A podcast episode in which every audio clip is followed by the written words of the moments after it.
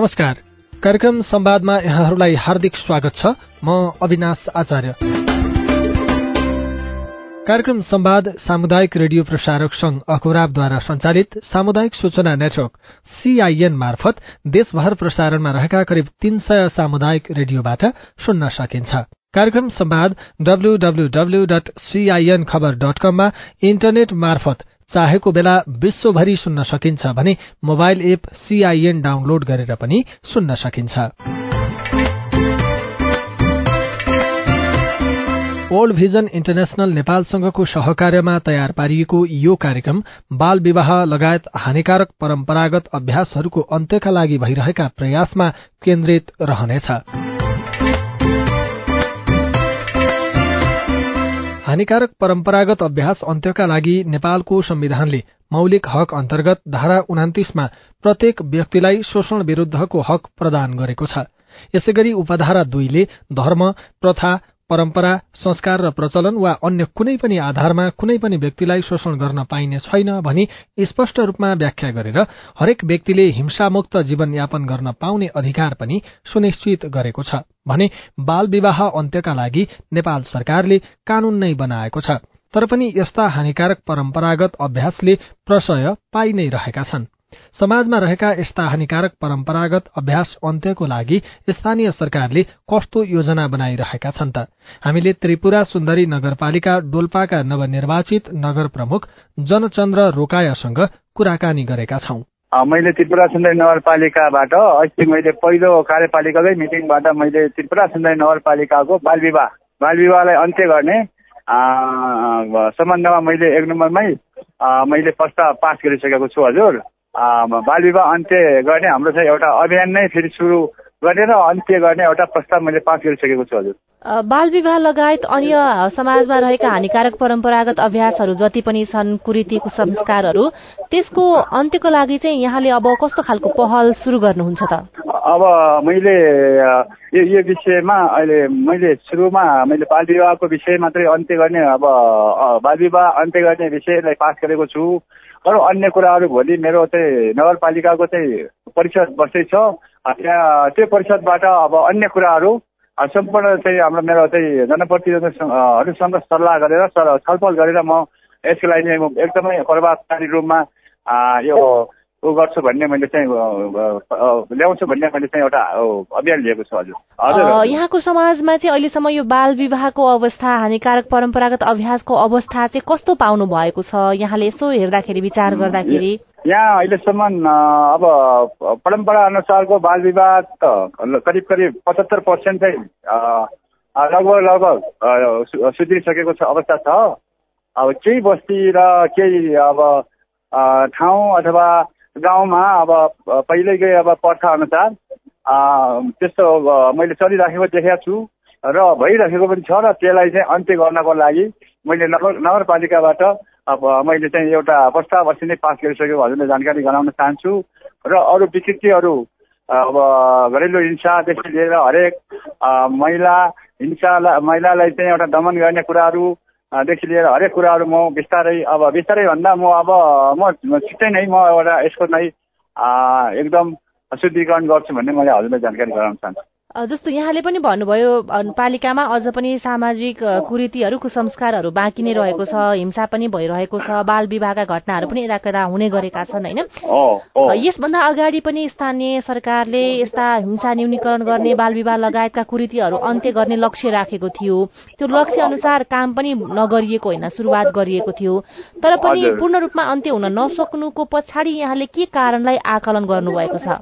अब पूर्ण रूपमा यो अन्त्य नहुनुको कारण एउटा के हो भनेपछि हजुर अब यहाँ लागेको अब आफ्नो लागेको चाहिँ एउटा प्रथालाई चाहिँ अब बिस्तारै बिस्तारै घटाउन अलि चाहिँ अब पहिलाको चाहिँ अब चौहत्तर सालको चाहिँ जनप्रतिनिधिहरूकोले पनि एउटा अभियानको रूपमा गर्नुभएको थियो। त्यो एकदमै सकारात्मक हिसाबले चाहिँ अगाडि बढिराखेको छ। र अहिले फेरि पुनः हामी नवनिर्वाचित जनप्रतिनिधिहरूले पनि त्यस्तै त्यो एजेन्डालाई चाहिँ एकदम पुरै एकदम क्लियर गर्छु भन्ने एउटा हुन्छ। यसको लागि केही छैन। पुरै अब अब हुन्छ हजुर। किनभने अब डोल्पा जिल्ला जस्तो ठाउँमा अब ओपर डोल्पाको कुरा गर्ने हो भने त अब हजुरलाई चाहिँ अझै टाइम लाग्छ मैले। अब धेरै टाइम लाग्छ। तर बिस्तारै भोलि हाम्रो हुन्छ। क्लियर हुन्छ हजुर हाम्रो डोल्पा जिल्लाबाट। शारीरिक र मानसिक रूपमा परिपक्व नभई विवाह गर्दा र सन्तान जन्माउँदा विविध समस्या आउन सक्ने भएकाले बाल विवाहका लागि उमेरको हदबन्दी तोकिएको बुझिन्छ। बाल विवाह बाल अधिकार महिला अधिकार मानव अधिकारको हनन मात्रै होइन विकास र समृद्धिको बाधक हो। त्यसैले यसको उन्मूलन गर्नुपर्छ भनेर स्थानीय सरकार पनि प्रतिबद्ध छ। बाफीकोट गाउँपालिका रूकुमका नवनिर्वाचित पालिका अध्यक्ष जनक कुमार बाठा मगर आफ्नो कार्यकालभरि नै यस्ता कुरीतिको अन्त्यका लागि प्रयासरत रहने बताउनुहुन्छ। वास्तवमा सबैभन्दा पहिलो कुरो के हो भने हामी प्रत्येक जनतासँग हाम्रो सरकार रहने भावनाले जनतासँग बुझेर जनतासँग सोधेर त्यो कुन कुन कुराको हामीलाई अति आवश्यक हो र कुन कुन कुरा ठिक छ कुन कुन कुरा ठिक छैन भन्ने कुरो पहिला त हामी भर्खरै निर्वाचित भएका छौँ। जनतासँग गएर बुझ्न अति आवश्यक। केही कुरा त हामीले बुझेका छौँ केही कुरा बुझ्न आवश्यक छ। बुझेर जनताका नितान्त आवश्यकताहरू जनतामा भएका जो जो राम्रा नराम्रा कुराहरू छन् तिनलाई सबभन्दा पहिला आफूले आकलन गरेर त्यसको पहिचान गरेर यो अगाडि बढ्ने मेरो सोच छ। त्यसको लागि अब जनताले के भन्छन् त्यहाँ बुद्धिजीवी सरकारले के भन्छ भन्नुहुन्छ।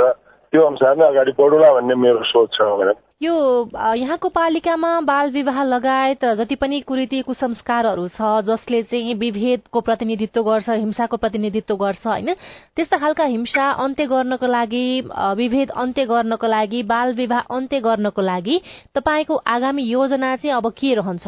यो बाल विवाह सम्बन्धी सबभन्दा पहिला त म के भन्छु भने हाम्रो अभिभावकबाट नै गल्ती भइराखेको छ। बाल विवाह गर्छन् आफ्नो आफ्नो आफन्त नातामा बाल विवाह भएको हुन्छ उनीहरूले आफै नै लुकाएर बाहिर ल्याइँदैन सबभन्दा पहिला बालकलाई भन्दा पनि अभिभावकलाई राम्रोसँग सम्झाउन बुझाउन अति आवश्यक छ अभिभावक सक्षम भयो भने अभिभावकले बुझ्यो भने बाल विवाहको विषयमा हामी चाहिँ यसलाई अन्त गर्न सक्छौँ भन्ने लाग्छ अब त्यसको लागि चाहिँ तपाईँले पालिकाको पालिका सम्हाल्दै गर्दा पालिकाको नेतृत्व गर्दै गर्दाखेरि कस्तो खालको योजना चाहिँ ल्याउनुहुन्छ? अब अहिले त नीति तर्जुमा गर्ने बेला पनि छ बजेटको तयारी गर्दै हुनुहुन्छ होइन? आगामी आर्थिक वर्ष आउनै लागेको छ। हजुर मैले यो बाल विवाह सम्बन्धित चाहिँ सबभन्दा पहिला त मैले के छ भने प्रशिक्षणको अति आवश्यकता छ। पहिला प्रत्येक स्कुल स्कुलमा कलेजमा अब प्रशिक्षण दिने मैले सोच राखेको छु र त्यो मैले प्रस्ताव पनि ल्याएको छु अस्ति भर्खरै प्रस्ताव ल्याएको छु अब चौबिस गते करिब करिब छलफलमा आउँछ यो प्रस्ताव। अब के हुन्छ प्रशिक्षण पछि त्यहाँबाट आउने जुन सोल्युसन आउन सक्छ आउन सम्भव सोल्युसनलाई नै पोइन्ट गरेर फेरि चाहिँ टोल टोल गाउँ गाउँमा पनि र प्रशिक्षणमूलक कार्यक्रम राखेर अलिकति दण्डित अलिकति बाल विवाहलाई अन्त गर्नको लागि सपोर्ट गर्नेलाई पुरस्कृति पुरस्कृति र यसलाई चाहिँ अलिकति बढ़ावा दिनेलाई दण्डितको चाहिँ अलिकति सोच राखेको छु। कस्तो हुन्छ म्याडम? भर्खरै मैले प्रवेश गरेको दुई एक महिना भयो। अब के हुन सक्ला?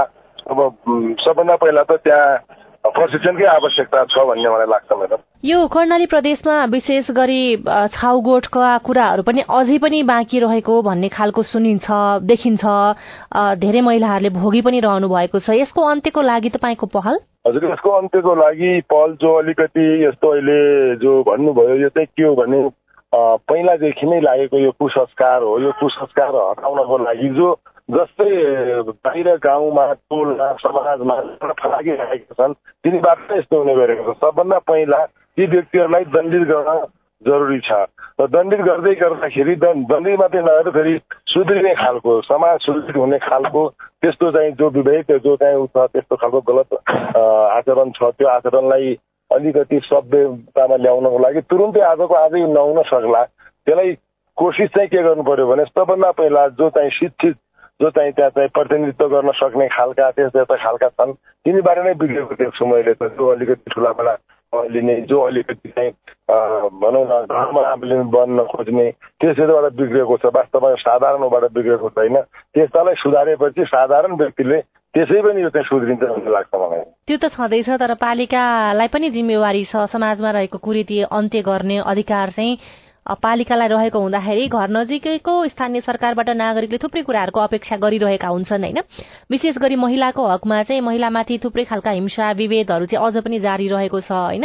लैङ्गिक विभेद अझ पनि समाजमा व्याप्त रहेको छ। त्यसको लागि चाहिँ पालिकाले ठोस कदम चालिदियोस् भन्ने अपेक्षा त आम नागरिकले गर्न सक्छन् नि त होइन? एकदम एकदम एकदम हामीले पनि अब यो कदम हामीले चाल्छौँ र यसमा जनताको पनि सहयोग चाहिन्छ। सबै क्षेत्रको सहयोग चाहिन्छ। विशेष गरी त यसमा नारीकै हामीलाई सहयोग चाहिन्छ। यो स्थानीय प्रदेश अनि सङ्घीय तिनै तहका सरकारबाट पनि थुप्रै चरणका हिंसा विभेद अन्त्य गर्ने खालका कार्यक्रमहरू सञ्चालन नगरिएका होइनन्। स्थानीय सरकारले पनि बाल विवाह लगायत हानिकारक परम्परागत अभ्यास अन्त्य गर्नका लागि थुप्रै योजना कार्यक्रमहरू ल्याएर कार्यान्वयन पनि गरेको छ तर सोचे अनुसार सफल हुन नसकेको नतिजा प्राप्त गर्न नसकेको देखिन्छ। यसमा चाहिँ कमी कहाँ रह्यो तपाईँको विचारमा? सिस्टम भएन। यो यो चाहिँ जुन चाहिँ कुरीतिलाई अन्त गर्ने हो यसलाई सिस्टम भएन। सिस्टममा चलाउन सक्नु भएन उहाँहरूले। सिस्टममा भइदिएको भए हामीले सक्नुहुन्थ्यो हामीले पनि सक्थ्यौँ। त्यो त हामी सबैको दायित्व जिम्मेवारी पनि हो हामीले सक्थ्यौँ।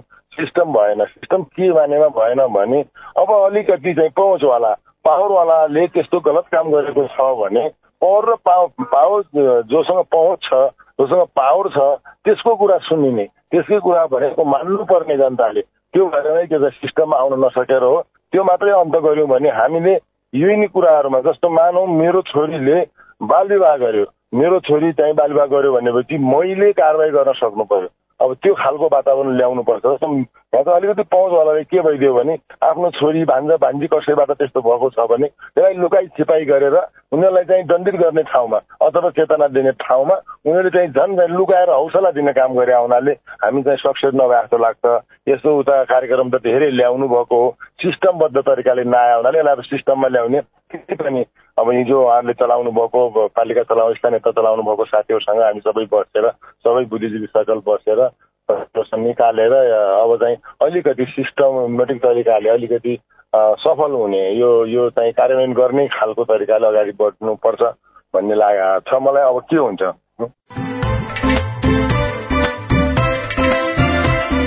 तपाईँ अहिले साप्ताहिक रेडियो कार्यक्रम संवाद सुनिरहनु भएको छ। ओल्ड भिजन इन्टरनेशनल नेपालसँगको सहकार्यमा सीआईएनले तयार पारेको यो कार्यक्रम बाल विवाह लगायत हानिकारक परम्परागत अभ्यासहरूको अन्त्यका लागि भइरहेका प्रयासमा केन्द्रित रहेको छ। पछिल्लो समय नेपाल सरकारले हानिकारक परम्परागत अभ्यास अन्त्यका लागि गरेका राष्ट्रिय तथा अन्तर्राष्ट्रिय प्रतिबद्धता अनुरूप विभिन्न नीति तथा कानूनहरू निर्माण गरी सकारात्मक काम गर्दै आएको छ। तैपनि यस्ता अभ्यास कतै न कतै सक्रिय रहेको हामीले देखेका छौं भोगिरहेका छौं। यस्ता लैंगिक विभेद असमानता तथा हिंसा निर्मूल पार्न प्रभावकारी कानून निर्माण तथा कार्यान्वयनका लागि सरकार प्रतिबद्ध हुनुपर्छ। अनि मात्र हानिकारक परम्परागत अभ्यास अन्त्य भई समग्र पक्षको विकास हुन मद्दत पुग्नेछ। यसै सन्दर्भमा धर्मगुरू दिनबन्धु पोखरेलसँग हामीले कुराकानी गरेका छौं।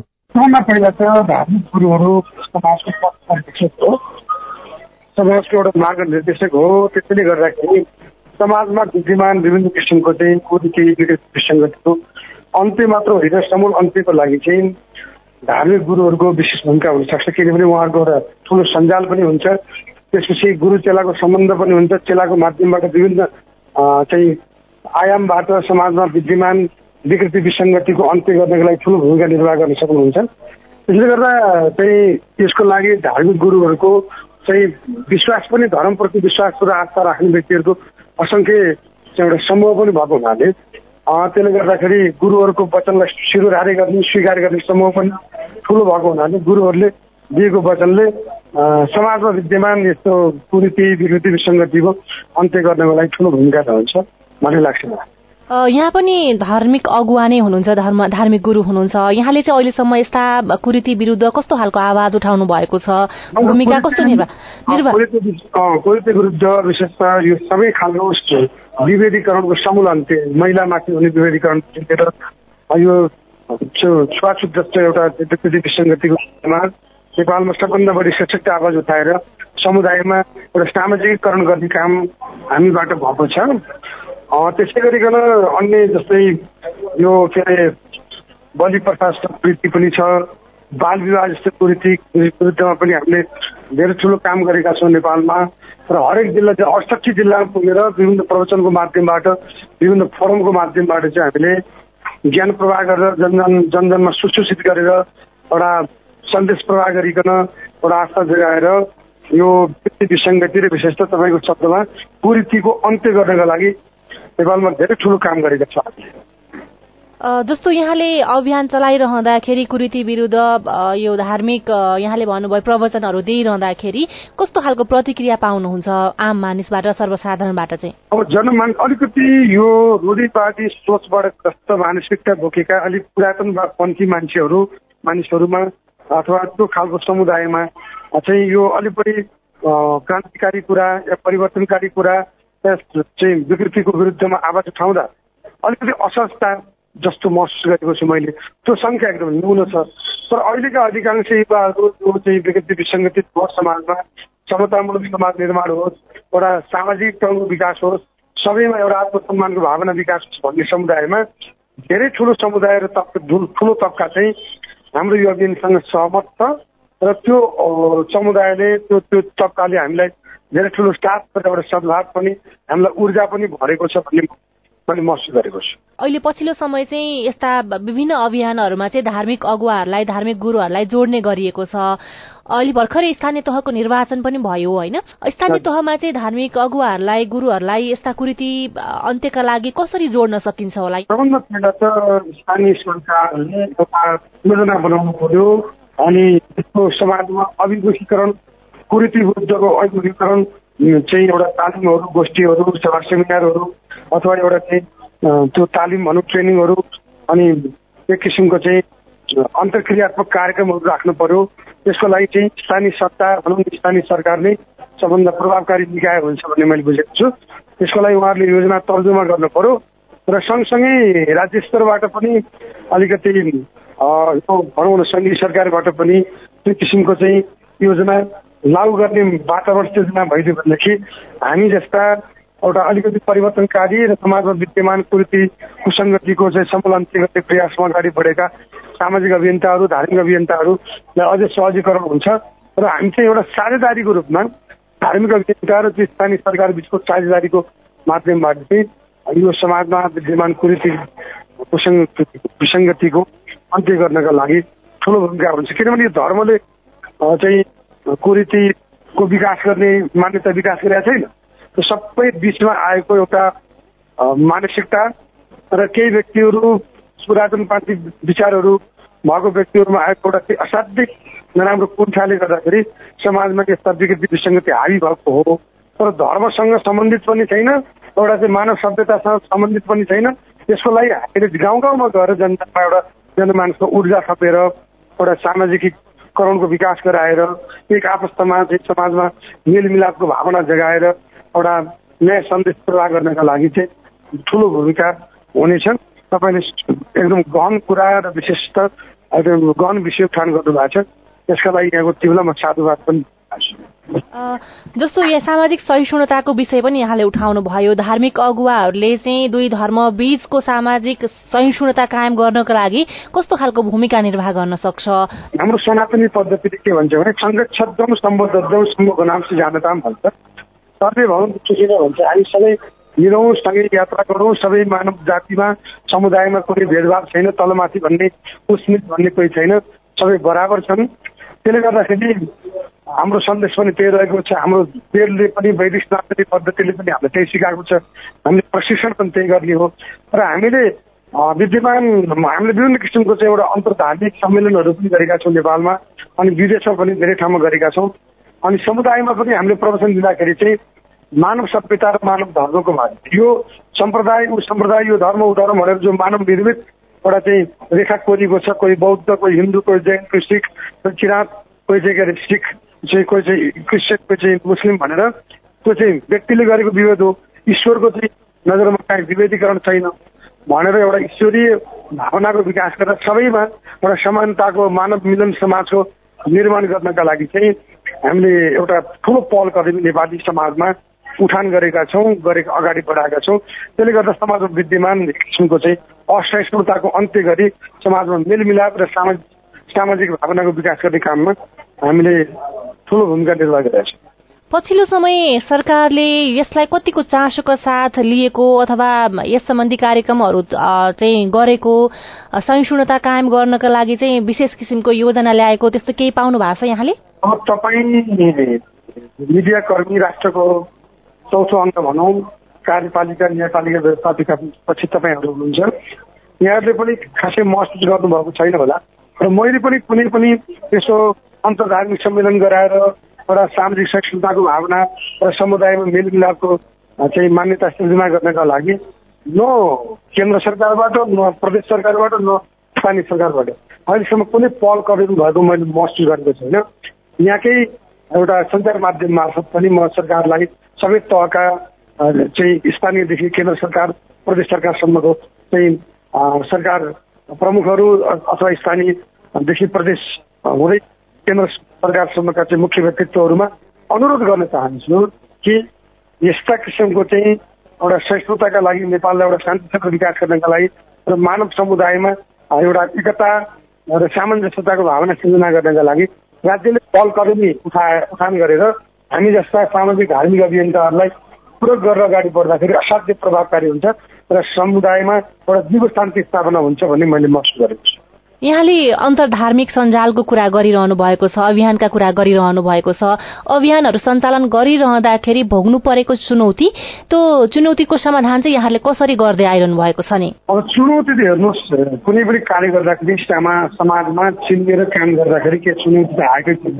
तर त्यसको बढी अत्यन्तै असहज हुने खालको चुनौती मैले सामना गरेका छैन। किनभने हामीले बहुजन हितायो बहुजन सुखायो बहुजन धेरैजनको हितका लागि र धेरैजनको सुख समृद्धि समुन्नतिका लागि र शान्तिका लागि पहल कदमी गरेको हुनाले सामान्य किसिमको चाहिँ चुनौतीको चाहिँ एउटा सामना गर्नुपर्ने बाहेक अहिले त्यस्तो ठुलो चुनौती सामना गर्नु परेको छैन।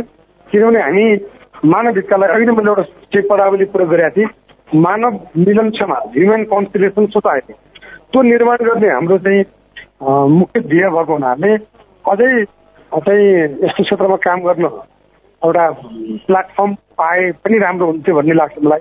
अन्त हामीले आफैले पनि प्लेटफर्म सिर्जना गरेका छौँ। त्यसका अलावा अन्य स्टाफबाट पनि काम गर्न सक्यो भने त्यो प्रभावकारी हुन्थ्यो। राज्यले पनि त्यसको विशेष ध्यान दिनु पर्यो भन्ने लाग्छ। र चुनौती त सामान्य चुनौतीहरू जहाँ अब अवसर छ जहाँ चाहिँ समाज समाजमा केही भावना विकास गरेर अगाडि बढाउनु पर्ने छ भने त्यहाँ चुनौती त अवश्य भावी छ। तर त्यसलाई मैले ठुलो रूपमा मानेको छैन। चुनौती आयो भने पनि हामीसँग एउटा के भनेदेखि मानवताको लागि मानव धर्मका लागि र मानव सभ्यताका लागि एउटा मान्यता विकास गरेर अगाडि बढेको अभियन्ताको हैसियतले त्यो चुनौतीलाई सामना गर्ने हैसियत हामीसँग छ भन्ने लाग्छ। कुप्रथालाई हटाउनु पर्छ यस्तो चाहिँ हाम्रो धार्मिक ग्रन्थहरूमा उल्लेखनीय छैन भन्ने कुरा गरिरहँदाखेरि धार्मिक अगुवा धार्मिक गुरुहरू बीच नै किसिमको विचारात्मक द्वन्द्वको सिर्जना भएको जस्तो पनि देखिन्छ। यसलाई चाहिँ कसरी भन्नुहुन्छ? राजनीतिमा सामाजिक सिद्धान्तमा या अन्य हिसाबबाट अगाडि बढ्ने अथवा धार्मिक अभियन्ताहरूमा पनि हरेक कुरामा दुईटा धार जहाँ पनि विद्यमान रहन्छ। एउटा जडवादी धार जो जडसूत्रवादी धार अथवा त्यसलाई चाहिँ पुरातन पन्थी धार पनि भन्न एउटा चाहिँ परिवर्तनकामी समय समयानुकूल ढङ्गबाट समय सापेक्ष रूपबाट समुदायलाई सम्बोधन गर्ने खालको धार। हामी चाहिँ पछिल्लो धारको प्रतिनिधित्व गर्छौँ पछिल्लो धार नै समाजको एउटा भावसँग अगाडि बढ्ने र समुदायलाई सम्बोधन गर्ने धार भएको हुनाले अब यो धारलाई अलिकति बढोत्तरी र यसलाई बढावा दिएर समाजमा विद्यमान हरेक खालको विकृति विसङ्गतिको सम्मेलन प्रयास गर्नुपर्छ भन्ने लाग्छ। त्यसैले तपाईँले भने यस्तै चुनौती छ। हाम्रो गुरुहरूकै बिचमा चुनौती छ हाम्रो वैदिक सनातन धर्म र धर्मको आस्थामा अगाडि बढ्ने बढाउने धर्मगुरुहरूमा पनि त्यो पुरातन शान्ति अथवा रोटीबाडी सोच अथवा अन्तर्राष्ट्रिय धारणा विकास गरेर समुदायलाई एउटा चाहिँ विभेदीकरणको चपेटामा पारिरहने पनि सोच भएका छन्। तर अहिले अधिकांश गुरुहरूमा अलिकति परिवर्तनकामी अलिकति चाहिँ के भन्छ समयानुकूल समय सापेक्ष अगाडि बढ्नुपर्छ। र मानव धर्मको विकास गर्नुपर्छ। र कुनै पनि विभेदीकरण हुनुहुन्न भन्ने मान्यता अहिले अत्यन्तै प्रभावकारी रूपमा अगाडि बढेको छ र हाबी हुँदै गएको छ। र त्यसले गर्दाखेरि चाहिँ तपाईँहरू जस्तो एउटा मिडियाकर्मी जसले समुदायका हितका लागि मानवताका लागि मानव सभ्यताका लागि मानव धर्मका लागि सहिष्णुताका लागि विकृति विसङ्गतिको अन्त्य गर्नका लागि प्रयास गरेको छ त्यसको साथ दिन चाहिँ सबैबाट चाहिँ जरुरी छ भन्ने मैले अनुभूति गरेको छु। जबरजस्ती बाल विवाह गर्नु कानूनी अपराध हो। यो कुरालाई कानूनले पनि क्षमा दिँदैन। तपाई आफैले पनि भागेर कम उमेरमा विवाह गर्दै हुनुहुन्छ भने एकपटक सोचौं है। यो सँगै कार्यक्रम सम्वादको निर्धारित समय सकिनै लागेको छ। आजको विषयवस्तु तपाईँलाई कस्तो लाग्यो? बाल विवाह लगायत हानिकारक परम्परागत अभ्यासहरूको अन्त्यका लागि तपाईँको केही अनुभव पो छन् कि?